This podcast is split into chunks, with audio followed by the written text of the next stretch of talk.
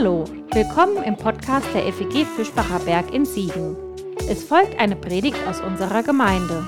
Wenn du uns kennenlernen willst, besuch uns gerne online unter fegfischbacherberg.de. Jetzt wünschen wir dir eine gute Zeit mit unserem Podcast.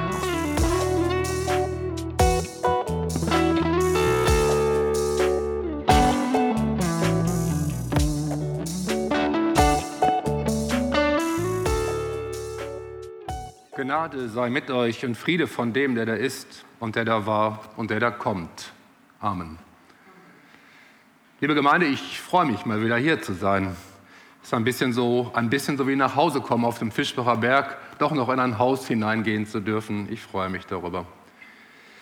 Wir haben einen Text, gerade ein Bekenntnis gemeinsam gesprochen, das in diesem Jahr 80 Jahre alt wird. Gott lässt aus dem Bösesten Gutes entstehen. Und er wird mit unseren Fehlern und Irrtümern fertig. Boniface schreibt dieses Bekenntnis im Rahmen eines Berichtes für seine Freundinnen und Freunde am Ende des Jahres 1942, um sich und den Seinen Rechenschaft abzulegen über den Weg als Christenmenschen durch diese dunkle Zeit des Krieges zwei, äh, ein halbes Jahr danach kommt er in Haft. Ein halbes Jahr später ziemlich genau. Und zwei weitere Jahre und vier Tage später wird er dann hingerichtet. Dietrich Bonhoeffer. Dazwischen, zwischen diesem Bekenntnis und zwischen seiner Hinrichtung entstehen Texte, die die Theologie und die Kirchen bis heute weltweit bewegen.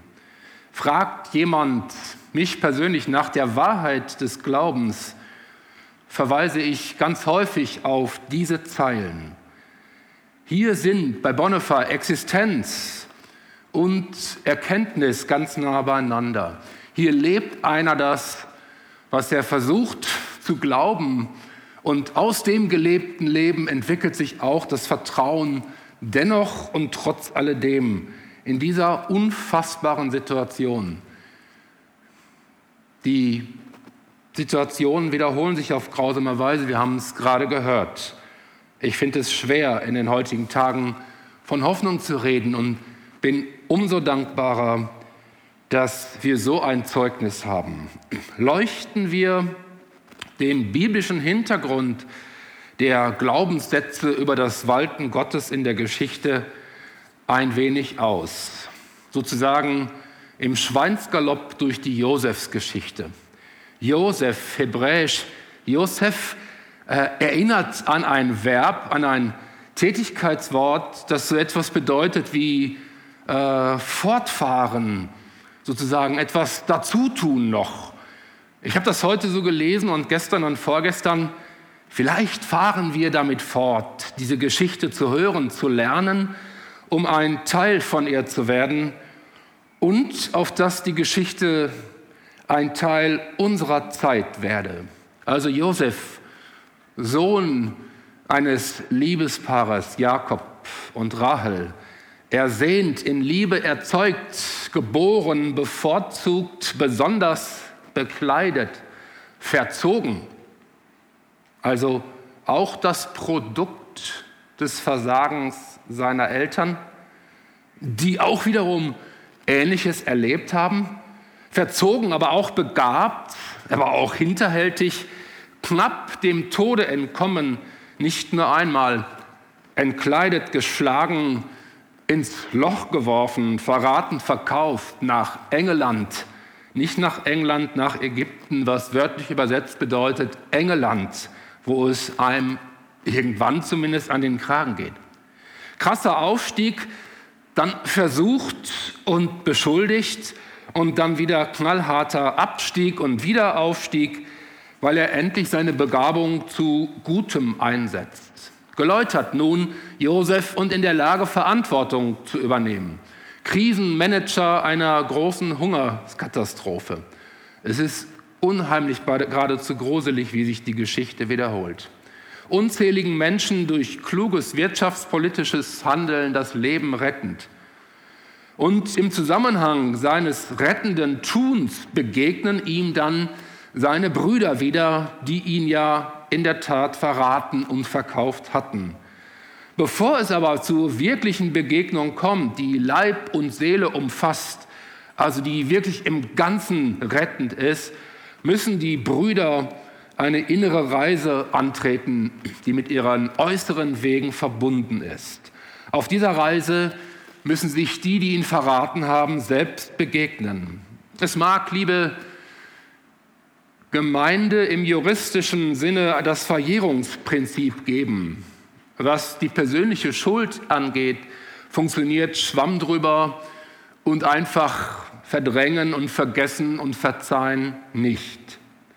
Der Höhepunkt der Josefsgeschichte, da wo es sich zum Guten wendet, ist eine ratlose, eine, eine, eine Ansprache des Judah, die große Ratlosigkeit ausdrückt. Er ist am Ende Judah, Jehuda, da kommt das Wort jüdisch übrigens her, ursprüngliche Bedeutung bekennen und dann auch loben.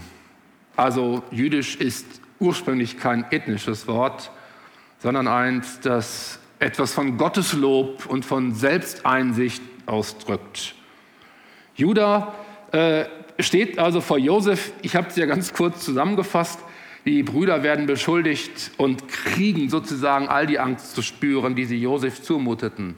Und dann sagt Judah etwas. Was sollen wir meinem Herrn sagen? Oder wie sollen wir reden? Oder womit können wir uns rechtfertigen? Gott hat die Missetat deiner Knechte gefunden. Judah steht mit leeren Händen vor Gott, vor Josef und dann auch vor Gott. Und diese paar Sätze, die ich gerade gesagt habe, die haben Eingang gefunden ins alltägliche Gebet von Jüdinnen und Juden. Äh, ein Text, der auf den Judah zurückgeführt wird. Und nun kommt es zur Begegnung zwischen Josef und seinen Brüdern. Tränenreich. Und was wird nun werden? Es ist ganz in Klammern gesagt, eines der ganz großen Stücke der Weltliteratur, diese Josefsgeschichte. Und sie hat gleichzeitig eine Tiefe, die mich immer wieder verblüfft. Und ich lese jetzt aus Kapitel 45 ein paar Verse. Und nun, also sie erkennen sich gerade und sind total verblüfft, die Brüder, dass Josef da ist. Und nun bekümmert euch nicht und lasst es euch nicht leid sein, dass ihr mich hierher verkauft habt. Denn um eures Lebens willen hat mich Gott vor euch hergesandt. Okay, haben Sie es mitbekommen? Bekümmert euch nicht, dass ihr mich verkauft habt, denn um eures Lebens willen hat Gott mich vor euch hergesandt.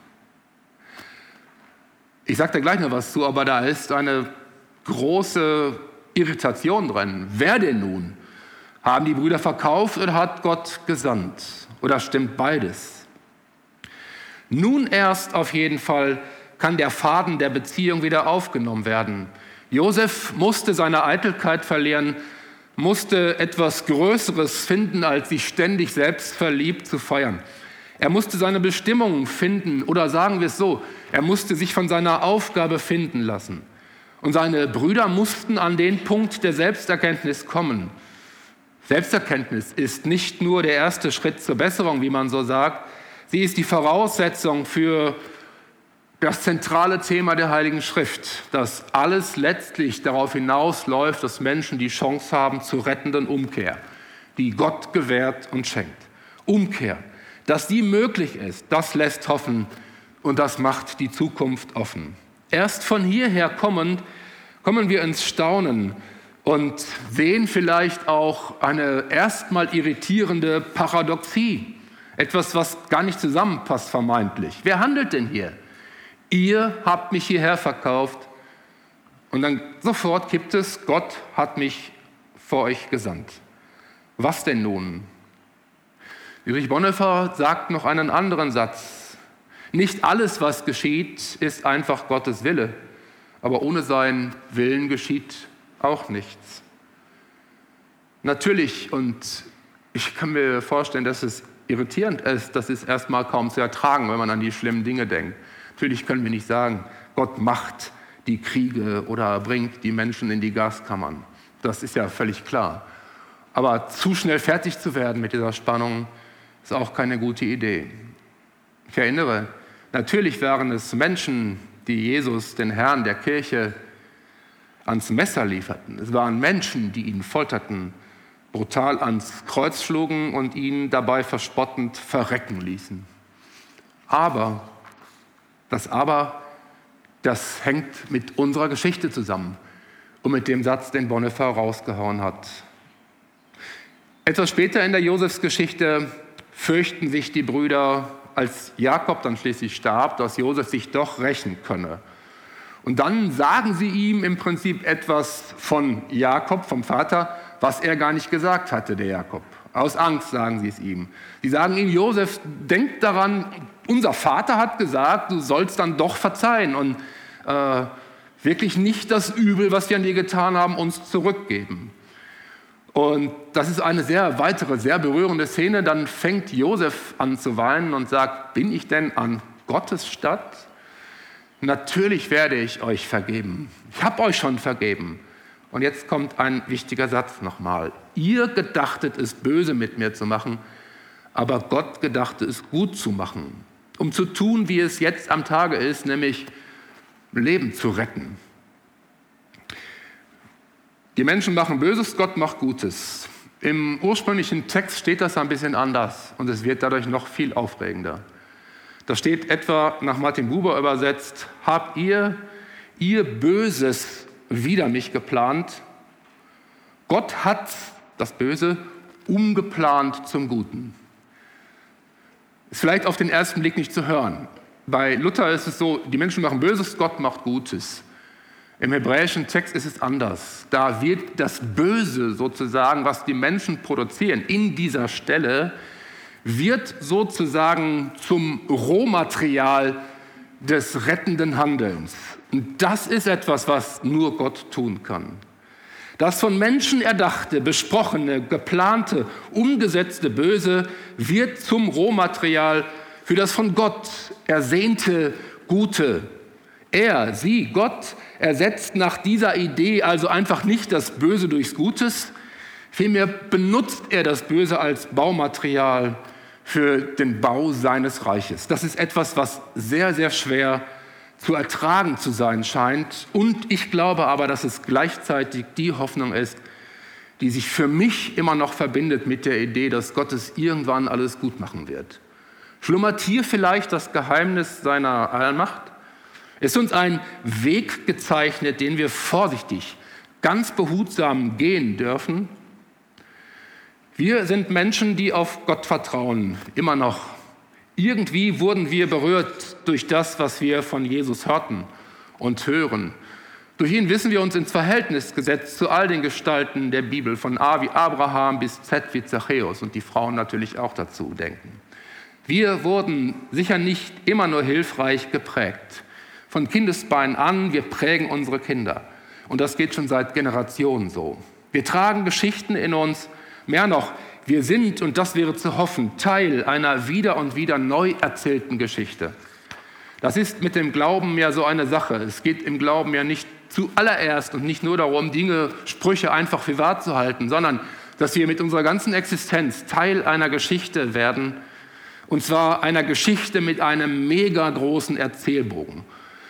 So wie wir sie erzählen, reicht die Geschichte nicht nur von der Schöpfung bis zum Ende der Schöpfung, sondern sie geht von Ewigkeit zu Ewigkeit. Das ist unsere Hoffnung, so erzählen wir es uns.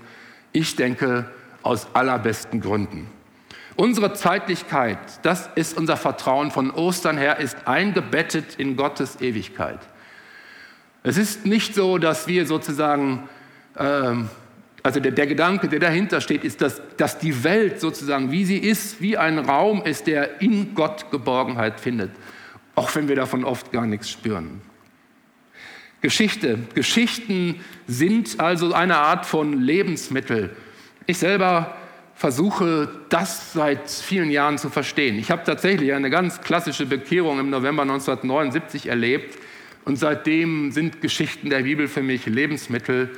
An denen, das muss ich allerdings auch sagen, ich mir auch sehr häufig den Magen verdorben habe. Aber wir gehen ja damit um, äh, dann auch zu unterscheiden und das, was faul geworden ist, vielleicht dann doch nochmal sozusagen neu anzusetzen. Wir gehen mit dieser Geschichte, mit diesen Geschichten um. Wir gehen damit in unsere Alltage. Wir, gehen in unsere, wir stehen unsere Frau und unseren Mann und wir haben gerade gehört, wie der Kollege aus der Ukraine mit dem biblischen sozusagen im Hintergrund in den Alltag geht. Das ist wirklich bewegend bis zu den Tränen. Wir stehen also unsere Frau, unseren Mann in Familie und Beruf, in Gemeinde und Gesellschaft. Und es entsteht mit dem, was wir in uns tragen, so etwas wie ein Gespräch mit der Umwelt, mit, mit all den Dingen und den Menschen, die uns begegnen. Wenn ich persönlich in eine Situation hinein muss, die mich bekümmert, die mich eng macht, angstbesetzt ist, zum Beispiel mal wieder ins MRT oder ins CT oder eine Beerdigung, ich hatte in der eigenen Familie einige davon in letzter Zeit, wenn so etwas nötig ist, meditiere ich mich in biblische Geschichten und etwa in die Psalmen hinein. Ich meditiere mich hinein, besonders in die Geschichte der Sturmstellung, äh, die, wo Petrus singt, untergeht, weil er nicht mehr auf Jesus guckt, aber dann doch gerettet wird. In Zeiten, in denen alles gut ist, lerne ich möglichst viele dieser Texte auswendig, damit sie in Zeiten der Not inwendig wirken können.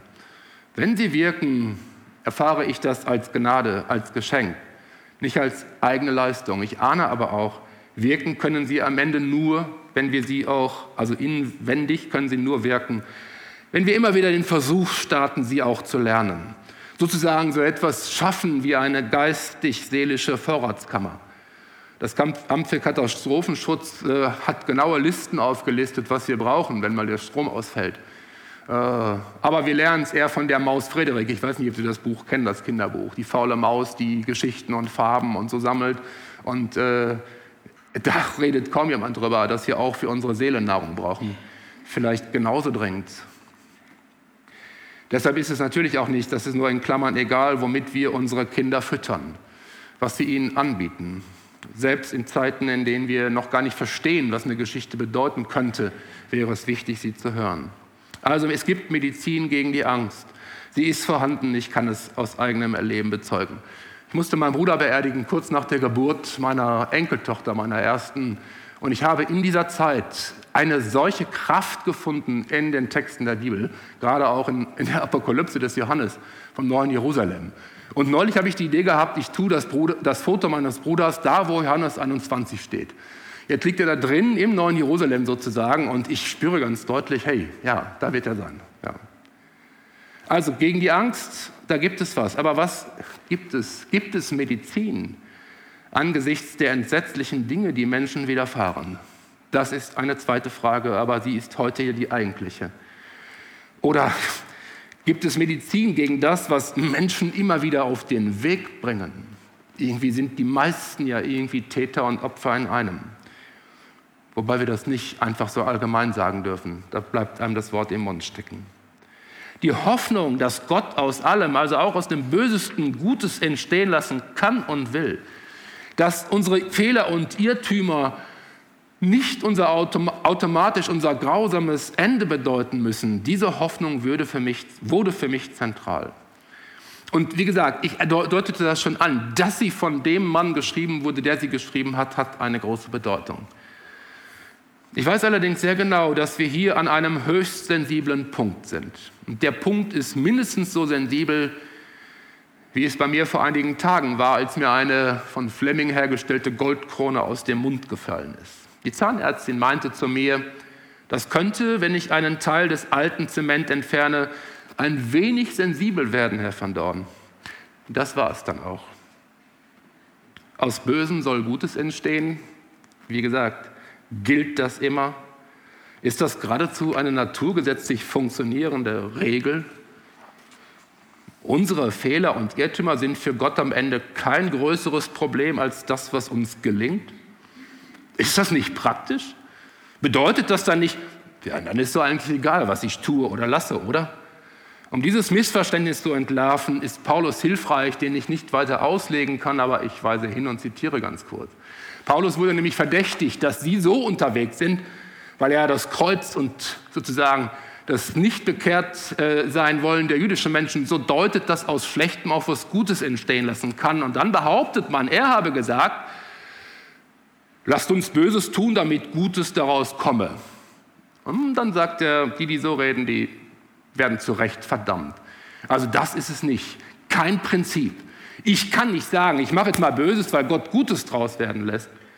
Das Kreuz bleibt ein Folterinstrument und dass Gott daraus ein Zeichen der Versöhnung und ein Zeichen unserer Hoffnung umschmiedete sozusagen, relativiert keinesfalls die böse Tat der Kreuzigung. Josefs Brüder hatten nicht das Recht oder hätten nicht das Recht zu sagen, Alter, schwamm drüber, hat doch letztlich uns allen genutzt, dass wir dich damals loswerden wollten, oder? Mit dieser Haltung hätte es keine Versöhnung gegeben. Diese, diese Haltung verhöhnt er die Opfer. Ich bin tatsächlich 1995 in Bochum eine, um eine interessante Fahrstelle betrogen worden. Tatsächlich. Ich war gewählt vom Presbyterium und dann hat der Superintendent, der damalige, der Bochumer, den niemand von Ihnen kennt, äh, der hat die Gemeinde erpresst und gesagt, wenn ihr den Van Dorn nehmt, werden wir die Stelle streichen. Kam hinterher raus, dass er da einen Kollegen unterbringen wollte. Also einer, der irgendwie Geld veruntreut hatte tatsächlich.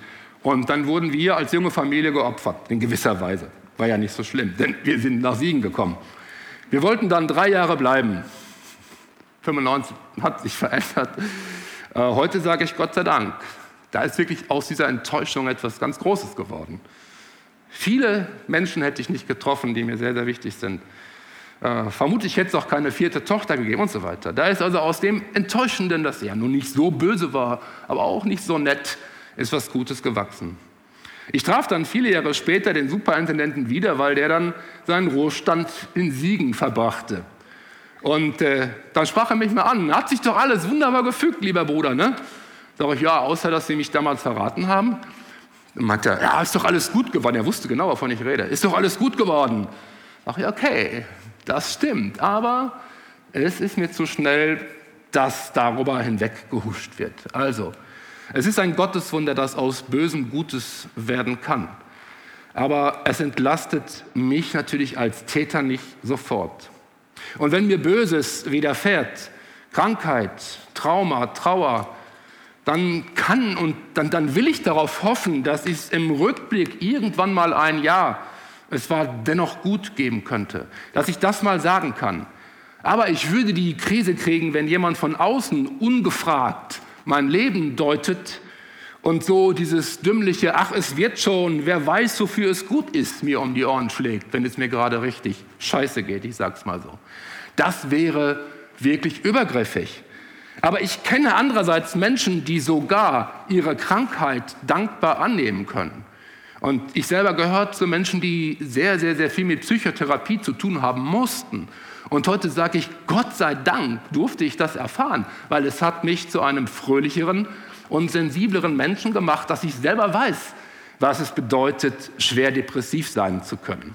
Also, verstehen Sie, wenn mir das ein anderer gesagt hätte in der Zeit der Krise, hätte ich ihm einen Tritt vor Schienbein verpassen müssen eigentlich. Aber wenn ich selber zu der Einsicht komme und dann Gott loben kann für das Komische, was zu Gutem geworden ist in meinem Leben, dann ist das etwas Großes. Wir könnten jetzt alle Fragen durchgehen, das können wir natürlich nicht von der Zeit. Aber ich denke sehr viel darüber nach. Was heißt das im größeren Zusammenhang? Corona zum Beispiel. Ich weiß, wir können es nicht mehr hören. Aha, ich musste mir das anhören. Ich habe das letzte Mal im Café Extrablatt gesessen, als Corona gerade aufkam. Und da kamen drei so Typen vorbei, die auf Englisch rumgrüllten. Corona ist die Geißel Gottes. Corona heißt Christus ist die, ist die Krone, Christus schickt Corona, Gott hat es geschickt. Ja gut, okay, was soll ich dazu sagen? Aber ich habe mich immer genauso geärgert, als ich Theologinnen und Theologen hörte, die so behaupteten, Gott hat nichts damit zu tun. Also Gott hat es geschickt, geht nicht. Gott hat nichts damit zu tun. Hey, wer bin ich, dass ich das so schnell beantworten kann? Und ich habe keine Antwort. Ich stelle mir aber eine Frage. Vielleicht geht es so. Vielleicht hören wir durch den Mist, der uns dazugemutet wurde, oder wie soll ich sagen, den, ja, sagen wir erstmal, der uns zugemutet wurde. Vielleicht hören wir durch den Mist etwas, vielleicht so. Menschheit, der satte, reiche, gierige Teil derselben, Ihr habt aufs Herd des ungebremsten Wachstums gesetzt. Ja, ihr nehmt ohne eine Spur von Barmherzigkeit gegenüber Tieren und Pflanzen. Ihr nehmt euch das, worauf ihr Bock habt. Ihr dringt ein in Bereiche der Natur, die ihnen Millionen von Jahren gelernt hat, das Zusammenspiel von Mikroorganismen und großen Wesen zu organisieren. Ihr nehmt euch das, ihr seid gierig und nehmt und fresst und wundert euch, dass eure biologische Ausstattung nun nicht klarkommt und viele von euch krank werden. Gier ist böse, das wissen wir. Das Böse könnte dann vielleicht, und das haben viele schon ausgedrückt, zum Ausgangspunkt eines neuen Denkens werden. Es kann sich äh, sozusagen als Lektion erweisen, die uns zur Umkehr führt im Umgang miteinander und mit der Natur. Das heißt aber nicht, dass Gott es geschickt hat. Es heißt aber auch nicht, dass Gott nichts damit zu tun hat. Die Frage ist doch, wie wir im Vertrauen auf ihn mit diesem Wahnsinn umgehen und was wir selber im gemeinsamen Erarbeiten, Denken, Reden, Gespräch mit der Bibel dann anfangen zu lauschen und zu hören. Und da höre ich tatsächlich, in Corona, aber auch in der Umweltkatastrophe, höre ich eine vorsichtige Anfrage. Ich höre auch einen Ruf zur Umkehr. Aber nicht in dem Sinne, dass Gott uns eine Geißel geschickt hat. Irgendwie was dazwischen. Vielleicht lernen wir jetzt noch mal viel deutlicher als vorher den rücksichtsvollen Umgang miteinander. Ähm, habt ihr, äh, das denke ich, ihr habt in den Zeiten der Entbehrung vermutlich verstanden, worauf es wirklich ankommt. In den Zeiten der Entbehrung der Gemeinde. Äh, ich selber in der Kirche auch. Ich habe jetzt seit zweieinhalb Jahren das erste Mal wieder mit Studierenden in einem offenen Raum frühstücken können. Das war wirklich unfassbar.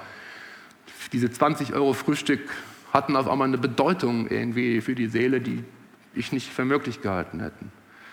Also lebt, das ist, glaube ich, das, was, was, ich, was ich hören möchte. Äh, Barmherzigkeit, hochsensibel, rücksichtsvoll mit den anderen Menschen und mit der Natur umgehen zu lernen. Ja, und dann das Thema, da kann ich eigentlich gar nichts zu sagen, aber ich sage trotzdem ein paar Zeilen, das Thema Krieg in der Ukraine und an vielen anderen Orten dieser Welt. Was soll man sagen?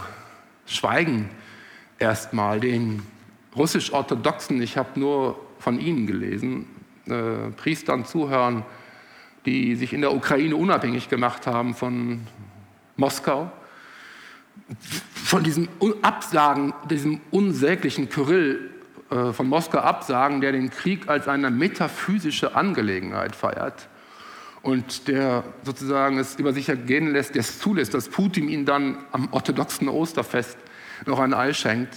Leute, ich bin sprachlos, ja. Ich bin wirklich einfach nur noch sprachlos und müsste jetzt eigentlich aufhören. Aber ich möchte trotzdem noch ganz leise etwas sagen. Sehr leise weise ich darauf hin, dass es innerhalb der jüdischen Community heute und schon länger eine unfassbare Debatte sogar über die Bedeutung, Bedeutung der Shoah gibt. Shoah, Holocaust, Vernichtung des Judentums. Ich sage das so vorsichtig, weil ich mich an dieser Debatte nicht beteiligen kann. Ich kann als ehemaliger Holländer sagen, ich war ja kein Deutscher, ich war Holländer. Nee, das ist ja, wir können da eigentlich nichts zu sagen. Aber was ich wahrnehmen möchte, ist, dass es wirklich Menschen gibt, die da dahin gehen, von der Josefsgeschichte ausgehen und das Böseste des Bösen sozusagen nicht auf diese Art und Weise bearbeiten wollen, dass sie sagen, Gott hat damit nichts zu tun. Was will er uns verdammt nochmal zeigen? Es ist kaum möglich, das in Sprache zu finden, äh, zu, zu, zu gießen, aber, aber es gibt es. Alles Platte zu verbannen, das ist klar. Ich als Christ beteilige mich nicht an dieser Auseinandersetzung, aber ich höre sehr genau hin, und ich hoffe, und das ist die Hoffnung, von der Bonhoeffer redete, ich hoffe, dass Gott einst wirklich aus dem Bösesten Gutes entstehen lassen kann und will. Das nutzt heute den Opfern reichlich wenig und ihnen dürften wir es auch nicht sagen. Wir dürfen aber hoffen, wie das etwa in Stalingrad war. Ich weiß nicht, ob Sie das kennen. Es gibt die Madonna von Stalingrad, ein, ein Arzt, der unterwegs war äh, im Feld, äh, eigentlich ein pazifistischer Mensch, der aber zum Feldzug musste, der Weihnachten, als das alles unterging, dann ein Bild gemalt hat, die Maria, die Maria mit dem Jesus kennt und sie haben, so wird berichtet, dann in der Hölle Weihnachten noch gefeiert. Sowas kann man nicht machen. Aber es gibt diese Zeugnisse davon. Und ich hoffe, dass Gott einst wirklich, wie gesagt, auch aus diesem Bösesten Gutes entstehen lässt. Und ich bitte ihn, dass ich und wir als seine Gemeinde Tag für Tag besser werden in der Solidarität, in der Unterstützung anderer. Und dass das Böseste tun wenigstens zum nicht ganz so schlechten werden mag. Was Gott dann mit dem etwas Besseren zu tun in der Lage ist, weiß ich nicht. Aber es wird uns und allen hoffentlich zum Segen gereichen. Und der Friede Gottes, der höher ist als alle Vernunft, bewahre unsere Herzen und Sinne in Christus Jesus. Amen.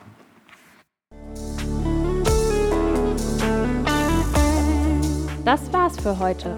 Um keine neue Folge zu verpassen, kannst du den Podcast einfach auf deinem Smartphone abonnieren. Mehr Informationen findest du unter fegfischbacherberg.de. Wenn es dir gefallen hat, lass uns gerne einen Kommentar oder eine Bewertung da und sag es weiter. Tschüss und vielleicht bis zum nächsten Mal.